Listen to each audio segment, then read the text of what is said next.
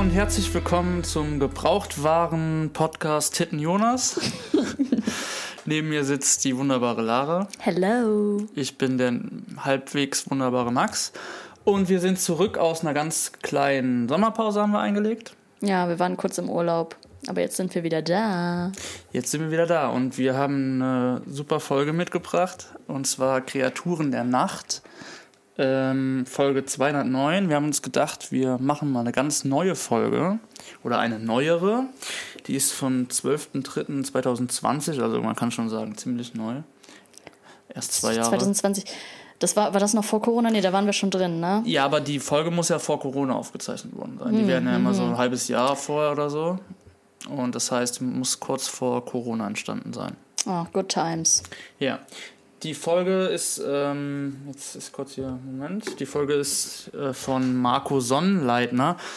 Von dem haben wir schon mal eine Folge besprochen. Und zwar Panik im Park war auch von ihm. Jetzt ist die zweite Folge von ihm, die wir besprechen. Das Skript ist wie immer von Andre Minninger und wir haben eine Länge von 62 Minuten, wo ich sagen muss, das ist eine kürzere Folge dafür, für die neuen. Die gehen meistens so 20 Minuten länger inzwischen. Aber fühlt sich länger an. Fühlt sich länger an, ja. Und ich sag mal, ich lese erstmal den Klappentext vor.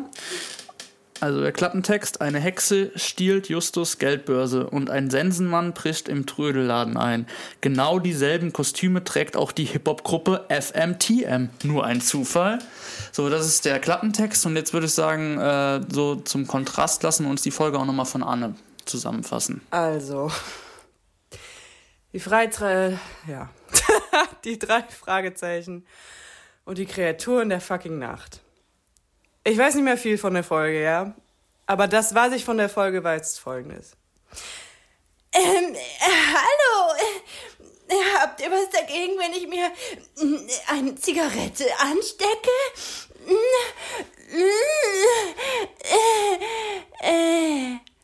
Das war meine Impression von die 3 Fragezeichen und die Kreaturen der Nacht. Ja, also das ist eine sehr gute Zusammenfassung, finde ich. Eigentlich können wir jetzt hier auch aufhören. Alles Signifikante ist darin enthalten. Ja, kann man eigentlich echt so sagen. Gehen wir mal rein in die Materie, würde ich sagen. Versuchen wir mal eine kurze, kleine Zusammenfassung zu machen.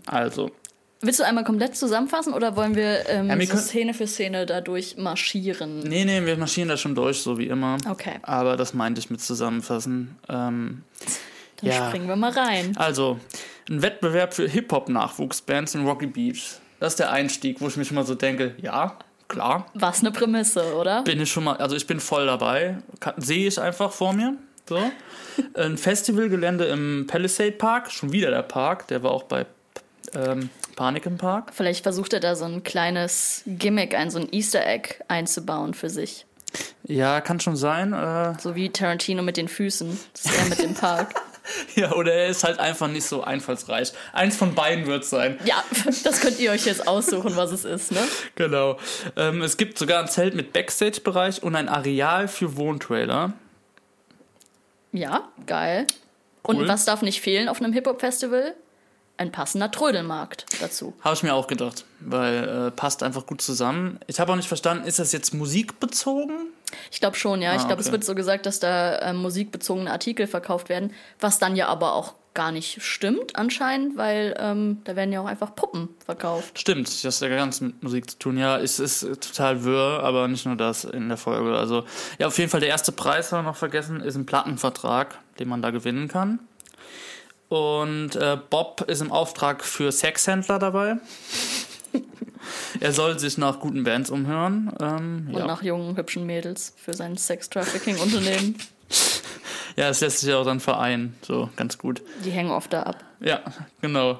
Doch die 3 sind eigentlich dann halt wegen dem Trödelmarkt erstmal da, der halt zufällig auch an dem Nachmittag stattfindet. Da war es halt schon raus, weil ich mir so gedacht habe, was will der Markt jetzt da? Und ich habe es wirklich so verstanden, der ist ja musikbezogen, weil deswegen findet der auf dem Festival statt. Ja. So, dann gehen wir da aber rein erstmal und Justus soll Sachen einkaufen, die Titus dann teuer weiterverkaufen kann. Budget $200. ist schon wieder so ein geiles Scheme, ey. Ja, gut. Die beiden, die machen die Drecksarbeit für Titus, damit der dann sein Money Laundering da ziehen kann. Aber die bekommen dafür 10% vom Erlös. Das ist ordentlich. Ja. Ja, also von daher kann sich ja keiner beschweren. $200 finde ich auch ein ordentliches Budget, da können die richtig Gewinn rausschlagen. Also vielleicht machen sie so 300 raus. Also du weißt ja nicht, was für Schätze die da finden. Ja, also das zeichnet auch noch wieder das Bild, dass die Familie Jonas halt nicht so viel Geld hat, ne? Mhm. So. Die sind jetzt da auf dem Trödelmarkt und da ist ein Mann mit Spitzbart, der sucht jemanden. Und hat eine Karte auf seinem Handy offen. Was Bob aus einer Distanz von wie vielen Metern irgendwie sehen kann. Und er kann sogar lesen, dass über der Karte irgendwas so Muddy Murphy, Michigan, irgendwas steht da. Das kann er alles sehen. Ja, Bob vor allem. Ja. Der Typ, der halt also eine Brille trägt und halt am schlechtesten von den dreien. Ja, aber der ist vielleicht weitsichtig. Ja, okay, dann. Und hat da richtig Adleraugen. Nur lesen ist schwer. Das kann natürlich sein. Auf jeden Fall gucken die sich Plüschtiere an. Das ist auch nochmal wichtig für später. Und auf einmal, das ist auch so eine Szene, dann gibt es halt so ein Gedränge und man rafft einfach überhaupt nicht, was abgeht. Dann gibt es halt so ein Gedränge und dann kommt eine verkleidete Hexe und klaut das Portemonnaie von Justus. Aber davor ruft sie noch Abracadabra! Wie man das macht, wenn man ein Portemonnaie klaut. Unauffällig. Ja, klar. Und halt auch als Hexe muss man ja auch, also reicht ja nicht, dass man aussieht wie eine Hexe, man muss ja auch laut Abracadabra rufen, damit klar. Die Leute auch sehen, es ist auch wirklich eine Hexe. Ja. Und nicht nur einfach eine hässliche Frau. Also. So wird man sie nicht wiederfinden. Nee, das war wirklich eine Hexe. Das kann niemand in Verkleidung gewesen sein. Nee, da bin ich mir sehr sicher. Ja, dann rennen die hinterher und Bob kracht mit einem Horrorclown zusammen. Ich auch so gedacht habe, okay. War da zufällig so der Horrorclown-Trend in Deutschland? Hat Marco Sonnenleitner sich da gedacht, boah, er muss einbauen? Das sind alles Saltatio Mortis-Fans. Wo sind die Clowns? Wo sind sie, Leute? Das kann natürlich auch sein. Die Hexe entkommt. Und jetzt geht's los. Jetzt wird's richtig cringe. Justus erzählt von einer Band, die sich verkleiden. Die bestehen aus einer Hexe, einem Horrorclown, einem Werwolf und einem Sensenmann. Wobei nicht ganz klar ist es jetzt ein Werwolf oder ist es einfach nur ein böser Wolf? Stimmt. Weil das variiert in der Folge. Stimmt, das ist ja auch ein Unterschied. Aber vielleicht ist ein Werwolf ja auch immer irgendwie ein böser Wolf, ne? Von daher kann man das auch gleichsetzen. Ja, wahrscheinlich so. Aber ich sag mal so, der Name der Gruppe ist FMTM. Und jetzt muss ich dich mal fragen, weil ich hab's dreimal zurückgemacht. Heißt die Band Fairy Mary Tailmail? Ja, ich habe mir die Stelle ungelogen, glaube ich, eben 12-mal angehört und habe angefangen zu googeln, ob irgendwer rausgefunden hat, was das bedeuten soll, weil wir können das jetzt mal kurz analysieren. Ja. Fairy Mary Tailmail. Ja. Fairy wie die Fähre. Ja, gehe ich davon aus. Und dann Mary wie die Maria. Ja. Tail wie die Geschichte. Ja. Und Mail wie der Brief. Mail wie männlich, habe ich gedacht. Ah, Mail. Weil das sind ja alles Männer. Nein, aber dann setzt man doch das nicht ans Ende. Ja, ich habe auch keine Ahnung. Hat er da einfach Wörter zusammengewürfelt? Für mich hat es einfach so, also... Es macht überhaupt keinen Sinn. Nee. Es wird halt nur einmal gesagt. Ansonsten sagen die ganze Folge FMTM und nur am Anfang wird kurz erklärt, dass der Name, also für was FMTM steht. Ich sag dir, das ist einfach nur so ein, irgendwelche englischen Wörter raffen die Leute eh nicht, die es hören. Wir sagen einfach irgendwas. Weil was soll das denn sein? Fairy Mary Tailmail. Ja. Ja, klingt halt cool und jugendlich. Ja, klingt richtig cool. Hat der Autor sehr viel Ahnung von, wie man in der Folge noch öfters merken wird. Wird mit Sicherheit Jugendwort des Jahres. Ja, und niemand weiß, wer sie eigentlich wirklich hinter den Masken sind, ja? Genau. Und die sind auch in der Jury von dem Musikfestival und ihr Label hat auch diesen ersten Preis ausgeschrieben. Weil die sind richtig big. Die sind big in business. Genau. Aber es war auf jeden Fall auch niemand von der Band jetzt mit dem Raub, weil da gibt es ja einen Merch-Stand, wo man die Masken kaufen kann. Also kann es jeder gewesen sein. Genau. So. Dann müssen die drei erstmal zurück zu Titus Jonas und dann den Diebstahl beichten. Ja, aber das ist Titus völlig egal. 200 Ocken weg, aber das Peanuts sind das bei Titus. Ja. Der ist überhaupt nicht böse. Ja, und stattdessen werden sie mit einem Fall belohnt.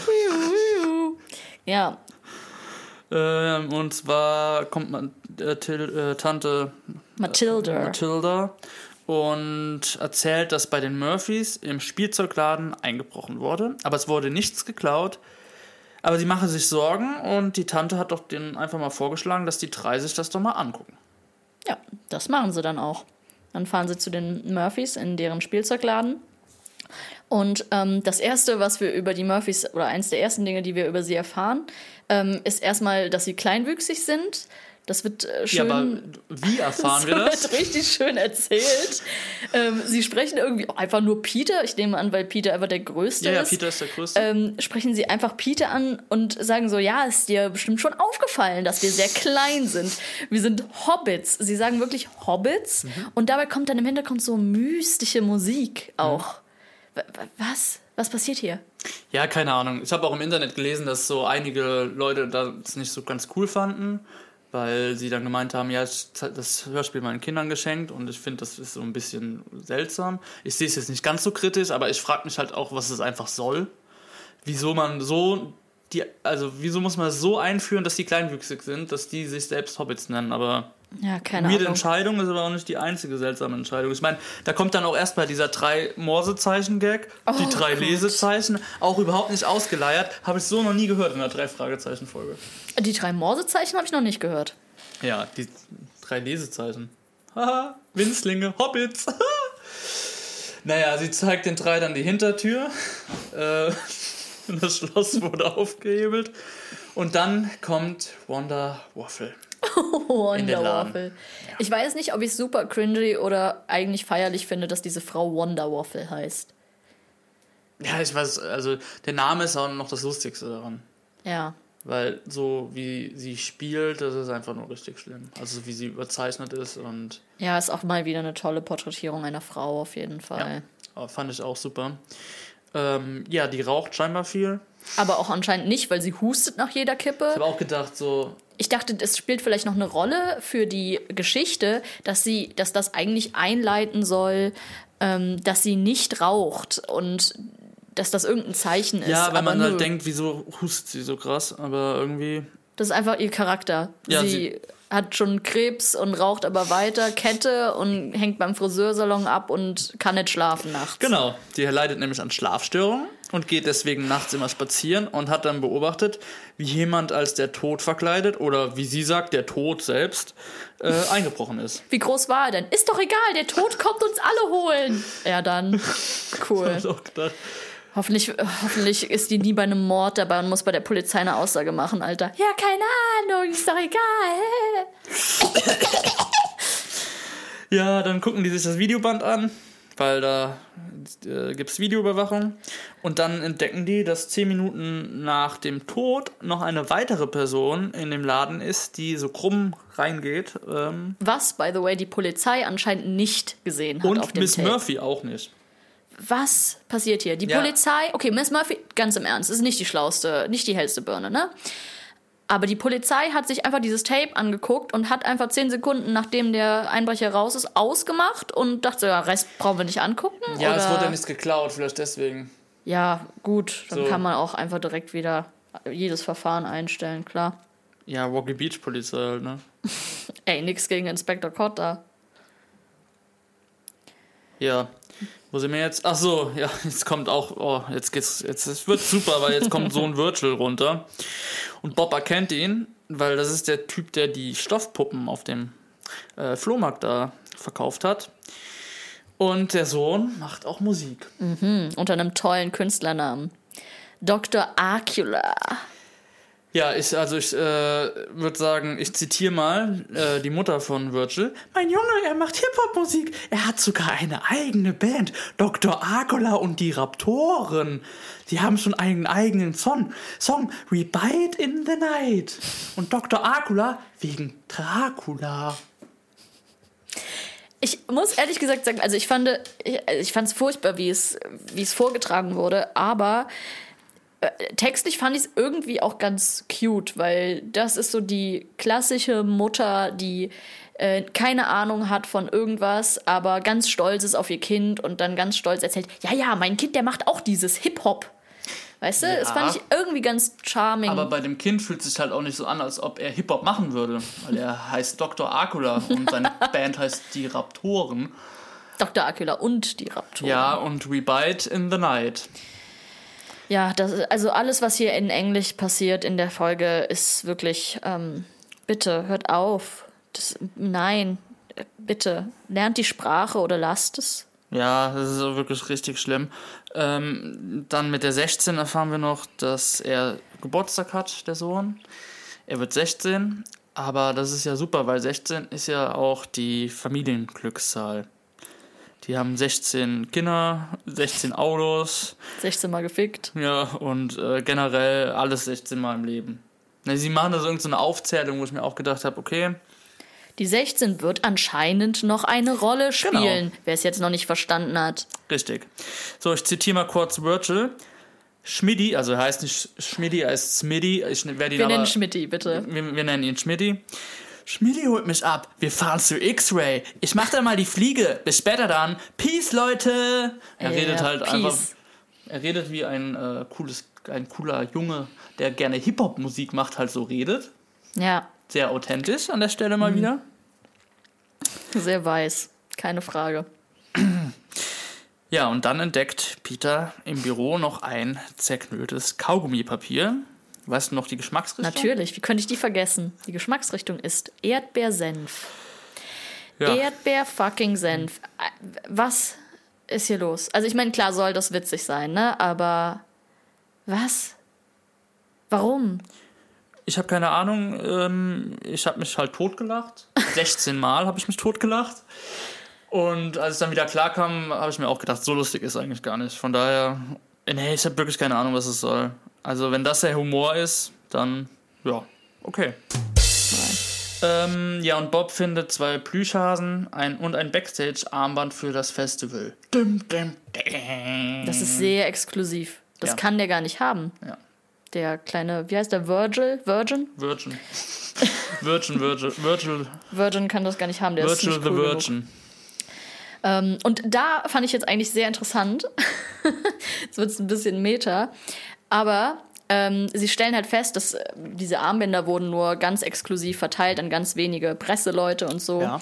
Und Bob sagt, das gehört ganz sicherlich nicht ihm. Worauf Peter sagt, es sei denn, er hat es jemandem gestohlen. Das fand ich ein sehr interessantes Konzept von Eigentum. Es kann nicht ihm gehören, außer wenn es jemandem geklaut hat, dann schon. Dann, also okay, da gehe ich ein Stück weit mit. Also es hinterfragt schon das Konzept von Eigentum hier hintenrum ganz subtil. Fand ich großartig. Ja, und ich glaube, genau das wollte der Autor auch bezwecken. Ich hoff's. Ja, doch. Ja, ich glaube schon. Ja, auf jeden Fall. Auf dem Rückweg zu Bobs Käfer fährt ein gelbes Auto mit Schmidti und Dr. Arcula an ihnen vorbei. Ne? Und dann ist da eine Katze im Käfer. Und jetzt wird mal ganz subtil auch wieder was eingeführt, was dann später wichtig ist. Die Katze hat einen GPS-Tracker am Halsband. Ja. Ganz subtil, man kriegt es fast nicht mit. Nee, wird wirklich nur im Hintergrund kurz gedroppt. Ja. Dann fahren die 3 Fragezeichen zurück auf das Festivalgelände in der nächsten Szene, um sich da mal umzusehen. Und Justus beobachtet jemanden in einer Wolfsmaske in dem Trailer von einem der FMTM-People. Und er hat etwas ganz Spezielles in der Hand, wirklich so specific. Ein rosa Lätzchen in einem Gefrierbeutel. Und wenn ihr diese Folge noch nicht gehört habt, schnappt euch eine Flasche Schnaps und macht ein Trinkspiel draus, wie oft hier Lätzchen gesagt wird. Das Wort ist schlimm für mich zu ertragen und es kommt einfach fucking Ich muss erstmal googeln, wie man es schreibt, weil ich es, glaube ich, noch nie geschrieben habe. Ich gedacht habe, so beim Schreiben der Notizen, wie schreibt man denn Lätzchen? Jetzt weiß ich. Und ich werde das Wort jetzt sehr oft in meinen Alltag einbinden. Ja, ich werde ab jetzt eins tragen. Halt auch so eins. Ja. Und Justus, weiß nicht, irgendwas klickt da bei ihm, irgendein komischer Kink. Auf jeden Fall, ab da kickt bei ihm eine Verschwörungstheorie. Und alles ist irgendwie miteinander verbunden und alles hat irgendwie mit diesem Lätzchen zu tun. Das kann kein Zufall sein, das ist alles so komisch, das muss zusammenhängen. Jo. Während Justus dann so langsam da seinen Verstand verliert. Aufwacht. Justus wacht auf. Während Justus kein Schlafschaf mehr ist, endlich. Kriegt Bob irgendwie noch, hat der noch irgendwo am Rande gehört, ich weiß nicht mehr genau, wo er es mitkriegt, dass die FMTM-Mitglieder immer ihre Masken tauschen untereinander, wenn die nicht gerade auf der Bühne stehen. Ja, und denen fällt auch noch ein, dass der, ist das nicht, dass denen da auch schon einfällt, dass dieses Lätzchen an dieser Vampirpuppe gesehen haben, die an den, an diesem Stand hing, wo die Plüschtiere verkauft werden von Virgil. Ja, genau, diese Vampirpuppe hatte das oben oder sowas, ja. Ja, ich habe mir hier noch aufgeschrieben, Justus denkt wie immer nur ans Lätzchen und dann starten sie die E-Mail-Lawine. Yes, E-Mail-Lawine! Wir sind so angekommen in der Jetztzeit, wir benutzen E-Mails. Ja, ich frage mich, wann die denn mal die Insta-Lawine machen oder die Snapchat-Lawine. Oh, bitte. Oh Gott, falls das irgendwer von den Autoren jemals hört, bitte nicht. Bitte bleibt retro, bleibt bei der E-Mail-Lawine. Also bei einer TikTok-Lawine wäre ich noch vielleicht dabei oder eine OnlyFans-Lawine. Okay, da bin ich wieder voll am Start. Ja, OnlyFans-Lawine, please do it. Ja, die Lawine hat natürlich wie immer grandiose Ergebnisse. Sie bekommen von einem Sammler gesagt, wozu das Lätzchen gehört. Und zwar gehört es zu einem Plüschbär von der Marke Mr. Snuggles. Oder heißt der Plüschbär Mr. Snuggles? Nee, die Marke heißt die Marke, ne? Ja, komischer Markenname. Und das Ding, dieser Scheißbär, ne, ist einfach mal $200.000 wert. 250.000. Ja, aber nur in Kombination mit dem Lätzchen und so einer Rassel. Ja, weil sonst nur noch 100.000. Ja, ist Sammlerwert. Also es ist halt von 1934 und es ist halt ganz selten, dass alles noch beisammen ist. Ja, was richtig krass ist, ist, dass das kombiniert 250.000, der Bär alleine 100.000, aber die einzelnen Sachen, die Rassel und das Lätzchen, nur 1.000. Genau. Das summiert sich halt auf. Ja, ich hab's auch nicht verstanden. Ja, das ist einfach gewürfelt. Macht überhaupt keinen Sinn. Als ob es von den Bären halt nur 5 gibt, aber von den Rasseln und dem Lätzchen halt mehrere. Ja, keine Ahnung. Einfach komplett willkürlich. Ja, und Justus geht davon aus, dass die Einbrecher nochmal zu den Murphys gehen, weil der Teddy noch fehlt und diesen Teddy haben sie nämlich da gesehen. So. Genau, also damit kombiniert er, dass der erste Einbruch eben schon für diesen Bär war und da sie ihn ja nicht bekommen haben, bestimmt auch nochmal einbrechen für den Bär. Genau. Und am nächsten Tag treffen die 30 und Justus erzählt, dass er bei den Murphys war. Aber so, denen scheinbar. Kann ich noch kurz einwerfen? Justus steigt dann nämlich noch tiefer in seine Verschwörungstheorie ein und denkt jetzt, dass die FMTM-Mitglieder dahinter stecken, hinter diesem Einbruch. Und Bob ist so, Justus, willst du da mal eine Nacht drüber schlafen, weil die haben das überhaupt nicht nötig, die sind total reich. Und Justus ist so, ja, okay. Und du hörst richtig, der steigt da gerade in so ein Rabbit Hole, ne? Ja gut, aber vielleicht ja auch zu Recht, wie wir dann noch erfahren werden. Ja, mal vielleicht abwarten, was die Folge noch so an Überraschungen droppen wird. So, bitte, jetzt kannst du weitermachen. So, ja, im Moment, wo waren wir? Ah ja, Justus erzählt dann, dass er bei den Murphys war und denen einfach alles scheißegal ist. Also die waren halt so, ja, bei uns gibt's eh nichts zu holen. Und Justus meinte dann so, ja, da wird er nochmal eingebrochen und darauf hätte die Mutter halt nur gelacht. Ja, und dass die so einen Teddy im Wert von $200.000 haben, ist dann auch scheißegal. Scheinbar. Ja, die haben es halt, ne? Ja, da gibt's halt nichts zu holen. Ja. Sos. Ja, und dann wollen sie sich als Reporter ausgeben, um an FMTM ranzukommen. Und dann erzählt Bob auch noch von Dr. Arcula und den Raptoren, dass die nämlich an FMTM ein Demo-Tape gegeben haben, aber FMTM haben das wohl ziemlich zerrissen und sich darüber nur lustig gemacht. Und wo hat er das erfahren? Bei einem Konzert der Cracker Nuts. Stimmt, ja. Wirklich, die Bandnamen hier. Was ist da los, die Cracker Nuts? Ja, kennt man doch. Ja. Großer Name in Rocky Beach. Mhm. Ja, gleich kommt noch ein großer Name. Ja. Wirklich. So, dann fahren sie zum Festival und dann wird's auch, dann kommt wieder so eine Situation, da geht alles ruckzuck und es ist echt so, dass man da immer wieder zurück machen muss, weil man sonst nicht rafft, was passiert. Also, Peter beobachtet einen Mann, der Kaugummi kaut. Oh, welche Sorte könnte es denn wohl sein? Erdbeersenf, ganz klar.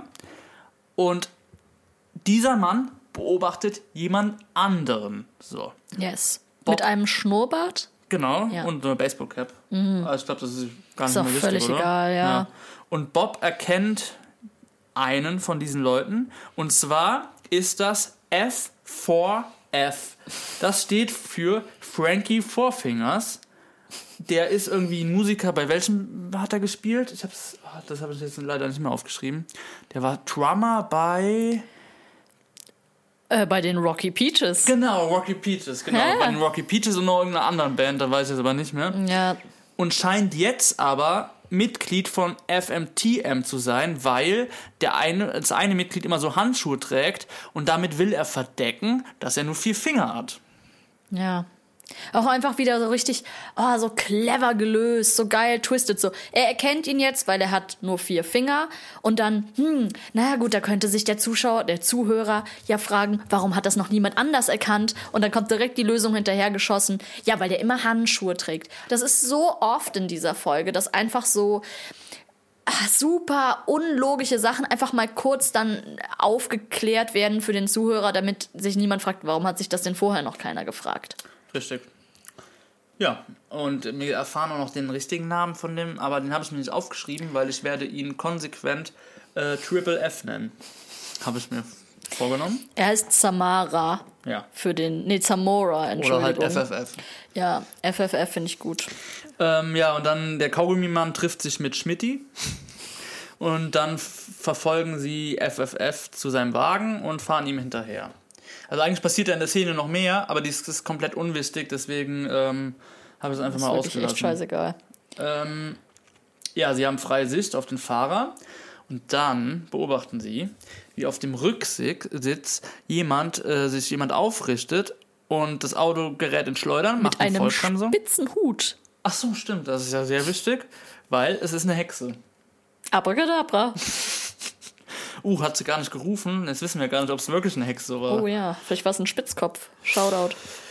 Ja, auf jeden Fall, FFF knallt mit dem Kopf auf die Hupe. Die Hexe springt aus dem Auto und fliegt auf dem Besen weg. Rennt weg. Komisch. Eine echte Hexe wird doch eigentlich wegfliegen. Naja.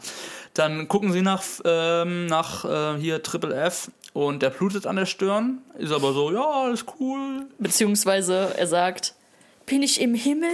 Sehen so die Engel aus? Sagt er das echt? Ja. Okay. Und dann wird direkt danach gesagt, dass er nur eine kleine Beule am Kopf hat. Also. Ja, geil. Der weiß nicht, was die Hexe von ihm wollte. Er guckt dann mal, ob was geklaut wurde, macht das Handschuhfach auf, sagt dann so, nee, alles cool, verabschiedet sich, fährt weg. Und Justus hat dann nämlich gesehen, dass im Handschuhfach in einem Gefrierbeutel Lätzchen und Rassel waren. Yes. Also verfolgen sie ihn weiter. Und Samora oder ZZZ, wie sagst du, Triple Z? Triple F. Achso, Triple F, stimmt. Triple F fährt jetzt weiter, sie verfolgen ihn weiter zu einer Villa. Und in der Villa integriert ist auch ein Studio, in das er dann geht. Und sie können ihn durch ein offenes Fenster beobachten. Moment. Dann muss ich kurz zurückspulen. Entschuldigung. Weil da passiert was. Okay. Da habe ich mich fast eingekackt. Pass mal auf. Der steigt bei der Villa aus, geht mit dem Beutel zur Villa, da steht Studio drauf und da ist eine Kamera. Und dann zeigt er sein Handy in die Kamera und dann geht die Tür auf. Und dann bemerkt Justus, da muss ein QR-Code auf dem Handy sein, was die Tür öffnet. So. Und da habe ich mir gedacht, der Autor muss wirklich gar keine Ahnung von Technik haben. Wenn das dein Schlüssel ist, ein QR-Code, den du in die Kamera hältst, dann brauchst du dich aber auch nicht wundern, wenn irgendwer bei dir einbricht. Als ob so ein QR-Code, kannst du halt nicht fälschen. Das ist die Zukunft der Sicherheit. Ja. Also das fand ich schon echt richtig heftig. Wie umständlich. Eine Kamera, die dann den QR-Code scannt. Wie umständlich kann man das machen? Also ich denke mir so, wenn du doch irgendwie sowas Fortschrittliches erzählen willst, dann mach doch Fingerabdruck oder irgendwie sowas. Und nicht so, QR-Code, das ist doch sowas Neues, das könnte man doch mal einbauen. Naja. Oh Gott. Wollte ich nur kurz anmerken. Ja, das ist mir gar nicht aufgefallen, ey. Ich glaube, da war ich schon weggetreten. So, und jetzt ist er in der Villa und sie beobachten ihn, wie er einen Bilderrahmen zur Seite klappt und einen Safe öffnet. Dann legt er den Beutel rein und schließt ihn. Und Justus ist sich jetzt ganz sicher, dass Samora heute wieder einbrechen wird. Genau. Und das beschließen sie, dass sie ihn abends wieder verfolgen wollen. Und Justus geht nämlich davon aus, dass er abends halt wieder bei den Murphys einbrechen wird. So. Und abends nach dem FMTM-Konzert verfolgen sie den. Ist es nicht ein Newcomer-Band-Konzert? Ich glaube, die sitzen nur in der Jury. Ah, okay. Ich glaube, es ist ein Konzert von den Newcomern und sie sitzen in der Jury und dann sind sie danach, gehen sie so sofort weg, weil sie keinen Bock haben auf die ganzen Kackmusiker. Ja, normal, ne? Wenn man FMTM ist, dann muss man nicht mit dem Pöbel rumschlagen. Ohne Witz. Ja, dann verfolgen sie den FFF und der geht mit einer Wolfsmaske zu der Tür der Murphys, bricht ein. Justus konnte die Murphys aber nicht mehr erreichen und vorwarnen, weil die sind einfach nicht ans Handy gegangen oder ans Telefon. Sass. Die hatten den ganzen Tag Zeit. Ja, hab halt zweimal angerufen, keiner rangegangen. Ich meine, ich hätte auch der Polizei mal Bescheid sagen können, dass aber eingebrochen wird, aber... Ja, die haben auch nichts Wertvolles. Ja, stimmt. So. Deswegen ist eigentlich egal. Jetzt kommt so eine nächste wirre Szene.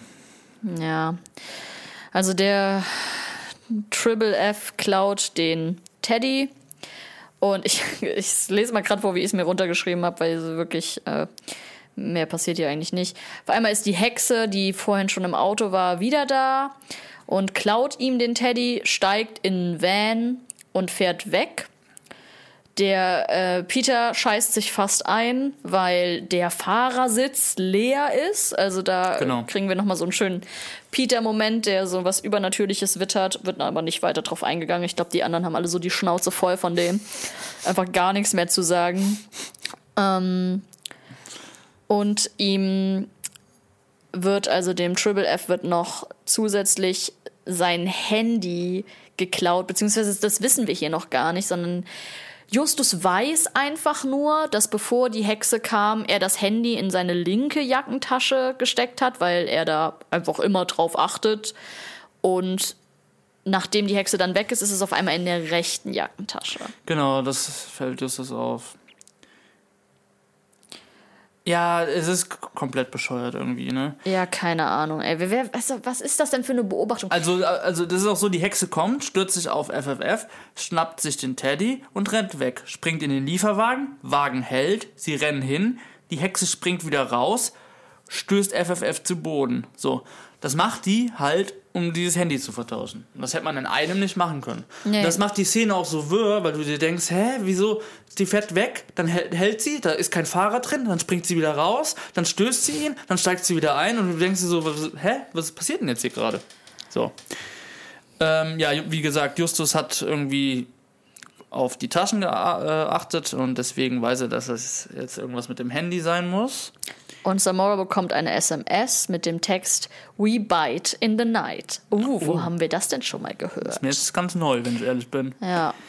So, die Hexe hat halt scheinbar das Handy abgeholt und zurück in die falsche Tasche gesteckt. Justus hat das Fauchen einer Katze erkannt. So, und jetzt wird's richtig geil. Weil Justus lädt jetzt eine App runter, Animal Finder.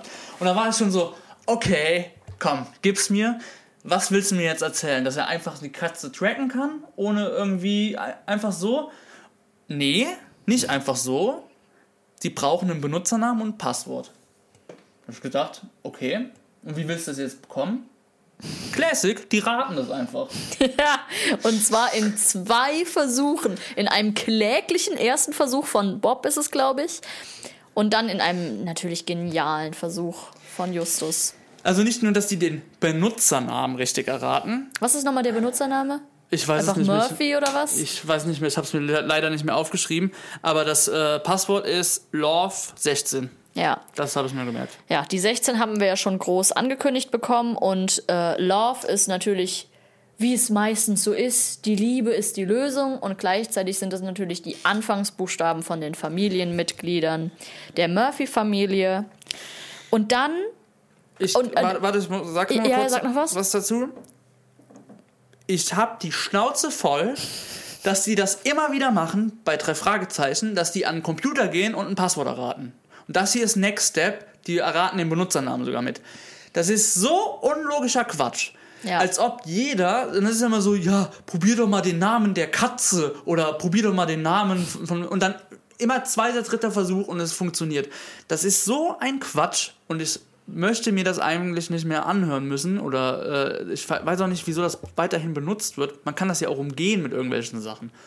Mit irgendwelchen Fährten, die man vorher reinlegt oder dann so, oh, da hat er gesehen, da stand das Passwort irgendwo niedergestanden und deswegen weiß er, wie man sich da einloggt. Aber dass die sich das einfach so erraten, so, ja, probier doch mal den Benutzername und ja, probier doch mal das Passwort.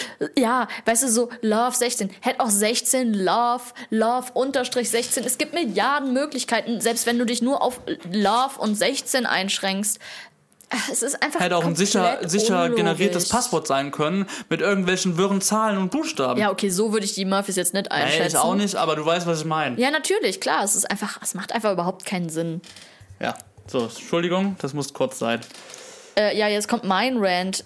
Und zwar danach, das habe ich mir auch irgendwie zwei oder dreimal angehört, weil ich so komisch fand, dann hat Bob da auf einmal so eine riesige Erkenntnis, dass ganz am Anfang, wir erinnern uns zurück, Bob hat auf dem Festivalgelände aus 100 Meter Entfernung den Bildschirm von diesem, wie heißt der, Eutus oder was, lesen können, dass er die Map aufhat und dass da ein Wort steht. Irgendwas, Murphy, Muddy, Manny. Ja.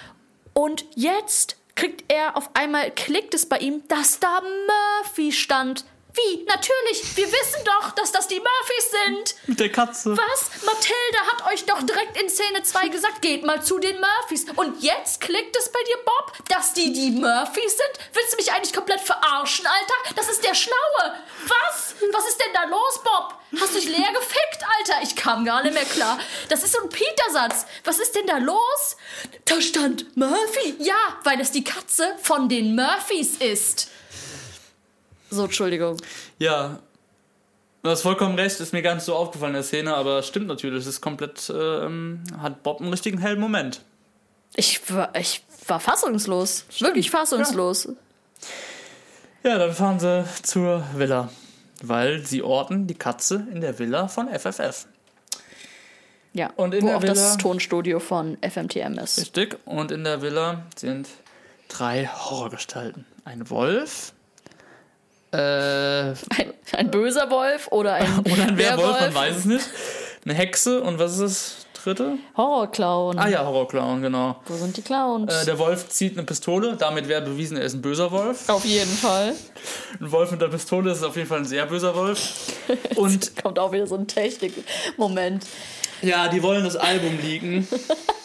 Die wollen das neue Album, also da sind Leute mit den Masken und die machen sich gerade an einer Datei zu schaffen und wollen das neue Album von FMTM leaken. Und zwar haben sie da eine spezielle Datei, eine Wave-Datei. Ja, womit auch mal wieder bewiesen wäre, dass der Autor seit 20 Jahren nicht weiß, was auf dem Musikmarkt abgeht, weil wenn dieses Album geleakt wird, ist es nicht so, dass die weniger verkaufen würden, weil wir leben in Zeiten von Streaming-Anbietern. Das heißt, Alben werden gestreamt oder auf CD und Platte verkauft.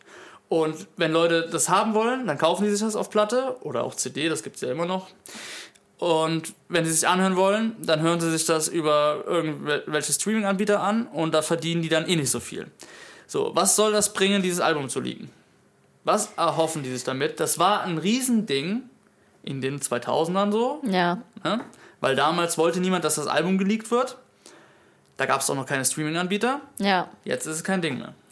Ja, keine Ahnung. Ich meine, es ist immer noch ein bisschen schädigend, wenn du einfach nicht deine ganze Promo und so zeitlich darauf abstimmen kannst. Richtig. Natürlich ist das scheiße, aber das wäre jetzt nicht der Untergang dieser Band. Richtig. Aber das Beste finde ich einfach auch noch, dass dann dieses Format genannt wird, dass das eine Wave-Datei ist und da dachte sich der Autor, jetzt erklären wir mal, was eine Wave-Datei ist und es wird damit erklärt, dass Bob sagt, das ist der Radio-Edit. Hä? Ja, der hat halt sehr viel Ahnung. Was ist denn da passiert? Ich weiß nicht, Ja, eine Wave-Datei ist halt der Radio-Edit. Was halt nicht stimmt, weil im Radio werden MP3-Dateien abgespielt, weil Wave-Dateien viel zu groß sind fürs Radio. Ja, es macht einfach überhaupt keinen Sinn. Also, es ist ja das Dateiformat und nicht der Stil des Tracks. Ich verstehe überhaupt nicht, was das ist. Ja, ich hab's auch nicht verstanden. Ja, das ist dann der Radio-Edit. Hä? Was... Ja. Ja, der arbeitet in der Musikbranche, Bob merkst du das? Wirklich, restlos gefreut. Das war der letzte Tropfen. Bob ist dumm geworden. Ja, was auch ziemlich dumm ist jetzt der Plot. Also, weil Miss Murphy, Virgil und Schmiddy wollen sich nämlich rächen. Das sind nämlich die drei Horrorgestalten. Genau. Und die wollen sich rächen dafür, dass FMTM dieses Album, also dieses Demo-Tape von Dr. Arcula und die Raptoren so, ja, ich weiß gar nicht, was soll man denn nennen, was die damit gemacht haben? Haben sie drüber lustig gemacht? Haben sie es nicht ernst genommen? Fanden es halt scheiße. So. Und ich meine, gut, also bei der Mutter verstehe ich das noch so, niemand sagt was über meinen Sohn. Klar, wäre dann auch deine erste Reaktion, das klar. Album leaken. Ja gut, ne, aber dass die auch selber dann noch da so mitgehen und dann, was ist das da für eine komische Mutter-Sohn- und Freund-Aktion? Ja, was ist auch Schmidty? Von ihm erfahren wir einfach gar nichts, er ist einfach immer so dabei. Ja, Schmidty, keine Ahnung, Alter. Ich finde auch geil, wie sie dann so ganz chillig ihren Plan erklären. Ja, ja. Er ist so eine Pistole und so und dann so, und dann erklären die ihn so ganz chillig. Loben auch noch so, ja, seid echt guter Detektive, ne, ist echt cool. Ja, aber ist auch nur eine Wasserpistole, erkennt auch Justus direkt. Wasserpistole! So eine neongrüne, so. Mit der man um die Ecke schießen kann. Und alle so zum Pumpen. Oh, scheiße, eine Waffe! Und Justus, Leute, I got you, ich sehe, das ist eine Fake-Waffe, Leute. Ja, und das reicht halt noch nicht. Also die Szene ist noch nicht lächerlich genug. Jetzt muss noch ein bisschen wirrer werden. Nämlich plötzlich kommt dieser Typ mit dem, dieser Kaugummi-Typ in den Raum. Und das ist nämlich der zweite Einbrecher auf dem Video. Woran erkennt Justus das eigentlich in dem Moment? Weil der so gekrummt geht oder was? Ach so, genau, ja, weil der eine Katzenhaarallergie hat und sich dann so niest und dann sich vor Schmerzen krümmt. Ja, genau. Dieser Charakter ist komplett unnötig für den Plot. Den kannst du komplett weglassen. Was addet der? Der ist der zweite Einbrecher und der kommt jetzt da am Ende rein. Wenn du den so weglässt, funktioniert die Geschichte genauso. Er macht's einfach nur wirrer. Stimmt, ne? Ja, im Buch ist es wahrscheinlich anders. Ja, gut, das kann man zur Verteidigung sagen, dass das wahrscheinlich einfach, dass er mit übernommen wurde und im Buch wahrscheinlich wirklich eine Funktion hat, aber hier er hat ja auch das erste Mal überhaupt Text. Du siehst ihn vorher halt einmal und jetzt kriegt er so eine Line und das war's. Ja, er ist halt Reporter von einem Musikmagazin und er wollte halt rausfinden, wer unter den Masken steckt. Dann hat er FFF gesehen in dem Laden, wo er eingebrochen ist und ist dann nach ihm da rein, um zu gucken, was er da gemacht hat. So, das wird jetzt alles erklärt. Genau, und die sind immer noch in der Situation, auch wenn sie nur eine Wasserpistole haben, haben sie ja immer noch den Finger auf dem entscheidenden Knopf, der das Album leakt, und drohen damit, das jetzt zu tun. Aber Justus hat einen Vorschlag. Genau, also sie wollen, eigentlich wollen sie, dass FMTM der Kackband von den Raptoren jetzt einen Plattendeal gibt. Und da sagen die aber ganz entschieden, nope, das machen wir nicht, ihr seid zu schlecht. Aber Justus hat einen Vorschlag. Aber Justus, genau, hat die Lösung für die ganze Problematik. Und dann machen wir einen Zeitsprung. Dann machen wir erstmal einen Zeitsprung, 3 Tage später. Aber da gibt es zum Glück einen richtig geilen Song, der da zwischenläuft. Irgendwie das erste Mal, dass irgendwie so ein Techno-Verschnitt... Hab ich mir auch aufgeschrieben, ja. Gleich nochmal über die Musik reden, ja, habe ich mir auch aufgeschrieben. Ja. Und dann sind wir 3 Tage später in der Zentrale. Ja, und ich find's voll geil, also im Buch ist es ja wahrscheinlich auch anders gelöst, weil das ist jetzt halt so, ja, hier, lass die mal als Vorgruppe spielen, nein, streiten sich halt so und dann Justus so, ja, ich habe einen Vorschlag. Und der Vorschlag ist dann, dass sie als Vorgruppe spielen. Ja, also anstatt einen Plattenvertrag für die Band, dürfen die jetzt als Vorgruppe für FMTM spielen. Lösung. Das hat halt viel Überzeugungsarbeit. Also die mussten da auf die einreden, aber es hat ja noch geklappt. Ja, also eine Band, also eine riesige Band, die gerade alle Awards abräumt, bekommt jetzt als Vorgruppe eine Band, die total scheiße finden, die bedroht haben, über die sich schon lächerlich gemacht haben.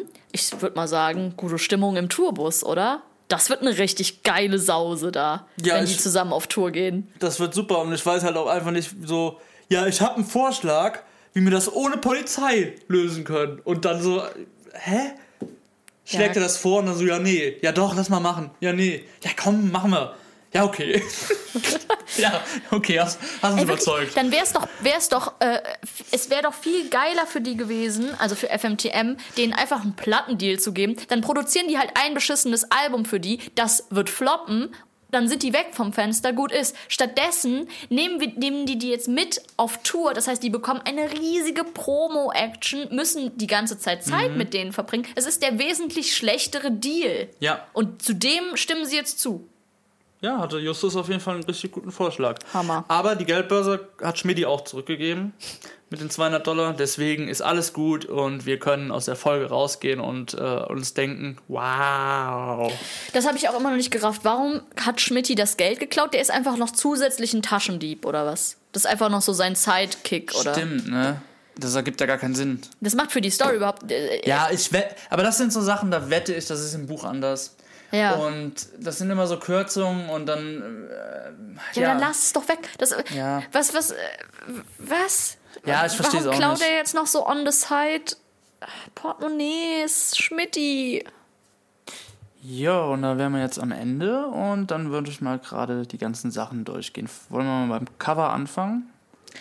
Ja, ungerne, aber ja. Okay, es ist, glaube ich, von... Moment, ich habe es mir aufgeschrieben. Ja, von Silvia Christoph, also die meisten Neueren macht. Meine Notiz dazu ist, uff. Okay. Ja, ich finde es halt auch so, okay, mal anders. Kreaturen der Nacht und dann dieses Bild dazu und du denkst dir, es kommt eine Gruselfolge und dann kommt das. Ne? Ja. Das ist halt auch so ein Ding, ne? Geisterbunker, diese ganzen, die müssen auch erstmal aufhören damit. Irgendwie so einfach so gruselige Namen und Artworks zu machen, um dann irgendwie die Sachen besser zu verkaufen, aber in der Folge wird dann einfach gar nichts davon abgehandelt. Ja, es ist bescheuert. Es gibt überhaupt nicht den Vibe. Also ich meine, das Einzige, worauf das anspielt, sind diese Masken und du hast ja keine gruselige Szene, nichts Spannendes, gar nichts. Außer natürlich, als da keiner auf dem Fahrersitz ist. Ja, das für Peter war es scary. Ja, keine Ahnung. Ich habe es mir auch wirklich nochmal im Kontext von den neueren Covern angeguckt, weil ich bin da dann eh immer so ein bisschen auf der Seite von, die alten Cover sind alle schöner, sind die Classics. Aber ich habe es mir dann nochmal neben den neueren Covern angeguckt, um das möglichst objektiv zu beurteilen. Und es ist einfach scheiße. Ja, es sieht einfach nicht gibt gut. Ja schöne neuen. Genau, es sieht einfach sehr last minute aus. Es ist die Komposition finde ich nicht so toll. Es ist einfach nur grün und dann haben die diese leuchtend rote Augen, wo ich auch gar nicht verstehe, wo die jetzt herkommen, weil die sind doch überhaupt nicht, das passt doch überhaupt nicht dazu, dass das Masken sind. Das soll es einfach nur unheimlicher machen. Aber keine Ahnung, es stellt überhaupt nicht dar, was die Folge ist. Richtig. Und das Grün ist furchtbar. Ja, ich fand das Grün auch nicht so schön.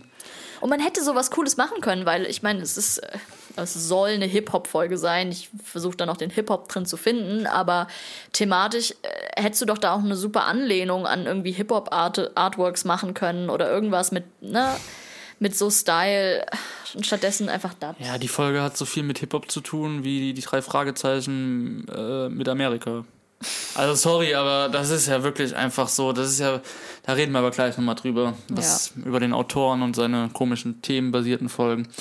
Ja. Die Musik ist Standard, wie immer, zusammengewürfelt, eigentlich nichts Besonderes. Es gibt einen Track, den habe ich so noch nicht gehört, der ist bei 21, also Titel 21 jetzt auf Spotify oder Apple Music. Ich weiß jetzt nicht, wo das in den normalen Kapiteln ist. Das ist so ein Funk-Theme und das habe ich noch nie gehört und da war ich zu kurz so, das ist cool. Keine Ahnung, wo sie das ausgekramt haben, aber da habe ich noch gedacht, nice. Und dann gab es den Techno-Theme am Ende, wo ich echt gedacht habe, was ist denn jetzt los? Und dann auch wieder, ne? Eine Folge, wo es um Hip-Hop geht. Ja, es gab ja so kurze Hip-Hop-Songs, die so eingespielt wurden, wo irgendwie so Fantasie-Englisch gerappt wurde. Oder war es überhaupt? Ja, das war bei dem einen Übergang, aber das war doch auch einfach, weil es dann übergeht in diese Konzertszene, oder? Ja, aber trotzdem, da habe ich so gedacht, okay. Aber trotzdem, hast du recht, viel zu wenig Hip-Hop. Also wenn du eine Hip-Hop-Folge machen willst, dann mach doch Hip-Hop. Ja, wirklich. Das ist doch sonst... Was soll das denn? Ja...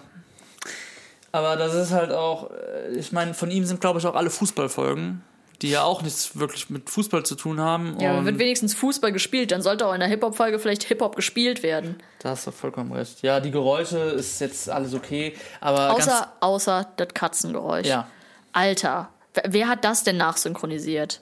Ja, okay. Heike Dine Körting, die hat auch den Papagei früher gemacht. keine Ahnung, ich fand es, also wenn du mir nicht gesagt hättest, dass das eine Katze sein soll, hätte ich nicht mal gerafft, dass das eine Katze ist. Es klang eher wie ein Schrei. Ja, keine Ahnung. Es klang wie eine Katze, die du in die Badewanne, also so über die Badewanne hältst und die dann so ganz gequälte Laute macht. Nicht wie eine Katze, die im Auto sitzt und richtig Bock auf Autofahren hat. Da hast du vollkommen recht. Vielleicht haben sie das Geräusch ja damals so aufgenommen. Ich weiß nicht, die haben die Geräusche wahrscheinlich auch einfach alle von früher zusammengesucht, wie immer, genauso wie die Musikstücke. Und was weiß ich, was die da noch im Archiv hatten. Sterbende Katze. Passt. Nehmen wir. Ja, Lieblingssprecher? Habe ich keinen. Hast du einen Lieblingssprecher? Ja, auf jeden Fall. Also ich meine, warte, ich muss mal kurz nochmal nachgucken. Anja Topf. Das ist Wanderwaffel. Ja, das ist bei mir die schlechteste Sprecherin. Ja, das ist meine Lieblingssprecherin. Okay. Ich fand die so toll. Ich würde gern so klingen. Ich fange jetzt wieder an zu rauchen, damit ich hoffentlich in 20 Jahren so klinge. Ja, also ich muss ja sagen, die Frau kann ja wahrscheinlich auch gar nichts dafür, diese Anja, die sie synchronisiert hat, sondern es ist ja einfach die Regieanweisung und dann auch einfach die Rolle, die sie spielt. Ja. Huste mal die ganze Zeit und du musst so voll überzeichnet sprechen. Ich weiß nicht, was da los ist. Aber ja. Aber alle sind hier auch sehr überzeichnet. Ja. Und es sticht halt auch niemand raus und wir haben auch nicht irgendwie so eine markante Stimme, wie es wir manchmal haben, wo man sagt, oh, toll gesprochen oder so. Das ist alles einfach komplett beliebig und es ist so, ja, okay. Ein Fun-Fact über die Folge? Ja, ich fand sie jetzt nicht so gut. Das war ein Fun-Fact, ansonsten habe ich keinen rausgefunden. Du? Boah, ich hatte irgendwas gelesen, aber lass mich gerade mal nachgucken, ob ich das kurz sehe hier. Also ein Fun-Fact. Also ich habe, glaube ich, nichts gefunden, was Fun ist. Genau. Achso, ja doch, hier. Tante Mathilda und Onkel Titus arbeiten an einem Logo für ihren Altwaren. Ja, das ist auch ein Buch, ne? Ich war auch auf der Seite, das ist, welche Seite bist du da? Das ist hier 3 Fragezeichen Wiki. Genau, da war ich auch, da habe ich auch die ganzen Fun-Facts gelesen, aber das sind die ganzen Sachen, waren ja aus dem Buch. Ja. Ich habe einen Fun-Fact, ich habe so ein bisschen geguckt. Die Folge kam auf jeden Fall nicht gut an. Das ist so mein Fun-Fact. Dass viele wirklich waren so, ja, wieso macht man eine Folge über Hip-Hop, wenn Hip-Hop da nicht drin vorkommt? Da kann man es auch gleich sein lassen. Viele haben sich halt auch wirklich aufgeregt über den Hobbit-Kram, der da drin war. Ja. Wie gesagt, sehe ich jetzt nicht ganz so kritisch, aber ich kann verstehen, dass Leute sich darüber aufregen. Und bevor wir die Wertung machen, würde ich sagen, machen wir noch unseren Alternativtitel. Mhm. Hast du einen alternativen Titel für die Folge? Mhm. Also ich habe einen, was sag mal meinen, weil deiner ist bestimmt besser. Nee, ich glaube nicht. Nee? Okay. Mein alternativer Titel ist die 3 Fragezeichen und das rosa Lätzchen im Gefrierbeutel. Okay, gar nicht so schlecht. Ich habe gedacht, ich mache eine Anlehnung an Panik im Park, weil es ja auch wieder im Park spielt und habe gedacht, man nennt es einfach Cringe-Fest im Park. Das ist vielleicht ganz passend so. Deiner gewinnt. Ja, cool. Wobei ich einfach so eine Folge, die einfach das rosa Lätzchen im Gefrierfach, im Gefrierbeutel, fände ich richtig nice. So ein pinkes Cover, auch mal die das weibliche für die 3 Zielgruppe. Ja, genau. Können wir direkt pitchen mal. Das rosa Höschen im Gefrierbeutel. Das können wir machen. Kommt bestimmt gut an. Oder die rosa High Heels oder so. Ja, der Lippenstiftdieb. Ja, ich glaube, dann kommen wir zu unserer Wertung für diese Folge. Oh Gott. Also ich sag mal so, bin nochmal so in Gedanken durchgegangen, was mir so anderen Folgen gegeben haben. Und wir haben ja ein paar Folgen, die wir nicht so mochten. Und ich glaube, unsere schlechteste Wertung war Dreckiger Deal. Echt? Ja. Da haben wir eine 3 gegeben, glaube ich. Eine 4 oder eine 3, ich weiß nicht mehr genau, müsste ich nochmal reinhören. Aber das war auf jeden Fall unsere schlechteste Wertung, wo wir gesagt haben, nee, das war nichts. Aber nur, weil wir das so langweilig fanden. Ja, das stimmt, ja. Wir fanden es halt super langweilig und es war eher so eine TKKG-Folge oder so. Wir fanden es überhaupt nicht 3-Fragezeichen-lastig. Ich muss jetzt hier sagen, bei der Folge, die ist vielleicht nicht ganz so schlimm von den Logiklücken oder so, die hat. Also die hat eine gewisse Logik, die folgt. Also man ist nicht so am Ende so like, hä, wie kommt es jetzt zu dieser Auflösung? Sondern es ist alles so, ja, okay. Aber ich muss sagen, die ist so voll mit peinlichen Momenten, dass man sich wirklich, also man hält es einfach nicht aus in der Vorbereitung. Ich konnte diese Folge nicht an einem Stück vorbereiten, sondern ich habe die in Etappen gehört, an mehreren Tagen, immer wieder so 5 bis 10 Titel, weil ich es einfach nicht geschafft habe und ich habe mir die auch nur einmal angehört. Weil es wirklich so war, ich finde die Folge richtig schlimm, Ja. Und ich gebe dir eine 2 von 10. Wow. Es tut mir echt leid, aber ich finde die so cringe, ich finde die so unangenehm und das hat auch meines Erachtens nichts mit den 3 Fragezeichen zu tun.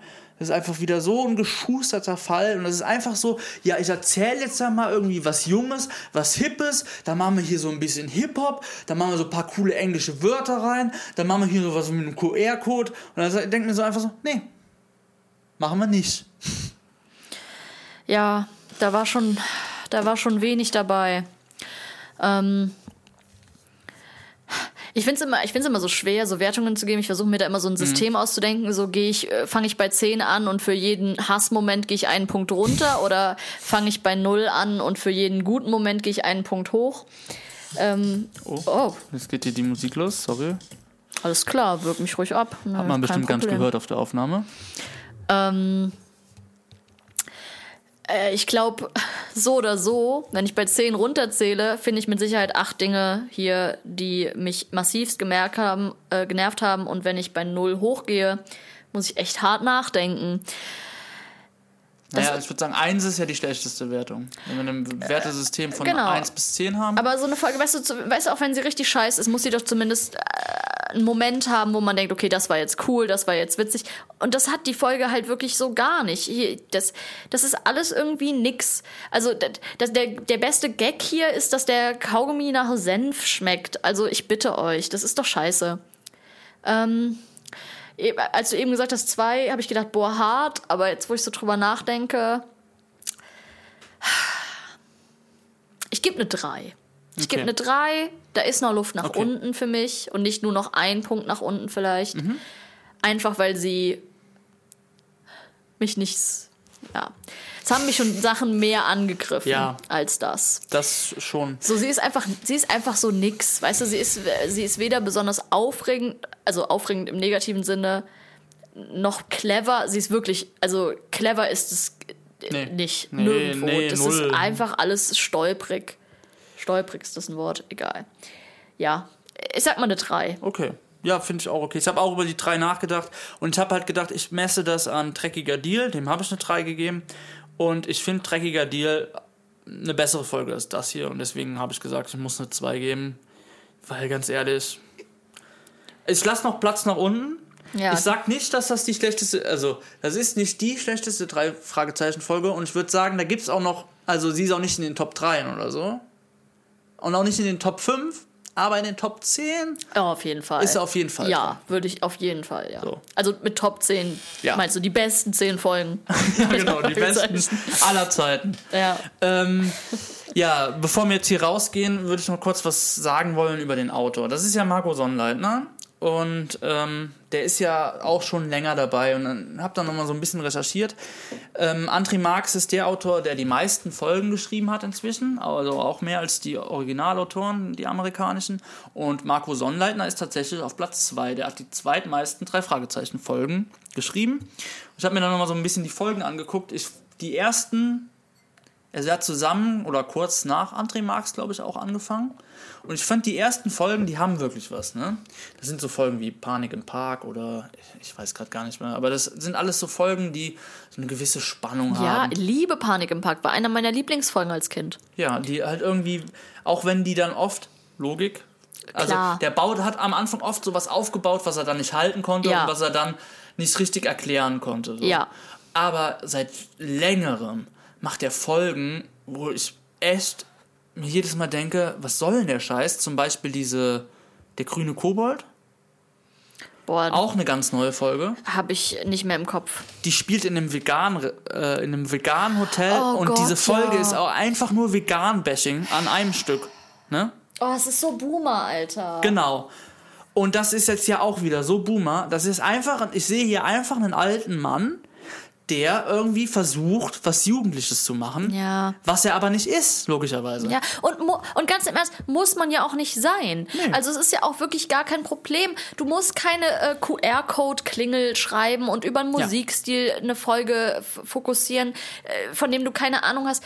Wird alles überhaupt nicht verlangt, also beziehungsweise ich hoffe, dass das nicht von der Redaktion verlangt wird, schreib mal jünger. schreib das, was du kennst, was du interessant findest und nicht das, was du bashen willst. Irgendwie, das macht doch keinen Spaß. Genau, sehe ich genauso. Und ich weiß, das war jetzt alles wieder sehr negativ und dass wir hier den Hass raushängen lassen, aber denkt immer dran, man kann etwas nur so hassen, wenn man es auch liebt. Auf jeden Fall. Das ist die Sache. Und als nächstes suchen wir uns eine richtig gute Folge aus. Und versprochen. Die nächste Folge machen wir unsere Lieblingsfolge. Wir einigen uns auf eine. Ich glaube, unsere Lieblingsfolge ist aber ein Dreiteiler, deswegen müssen wir uns dann auf einer unserer Lieblingsfolgen. Ja, wir machen einer unserer absoluten Lieblingsfolgen. Wir gucken gleich mal direkt und dann gucken wir mal. Und da wird nur gelobt. Und ich würde sagen, als Abschlussgag würde ich dir jetzt einfach mal gerne den offiziellen Text vom Verlag über Marco Sonnenleitner vorlesen. Also, Marco Sonnenleitner ist seit seiner Kindheit großer Fan der 3 Fragezeichen und seit dem Frühjahr 2003 im Autorenteam. Er sprüht nur so vor Ideen und es gelingt ihm mühelos, diese gekonnt in Texte mit starken, witzigen Dialogen umzusetzen.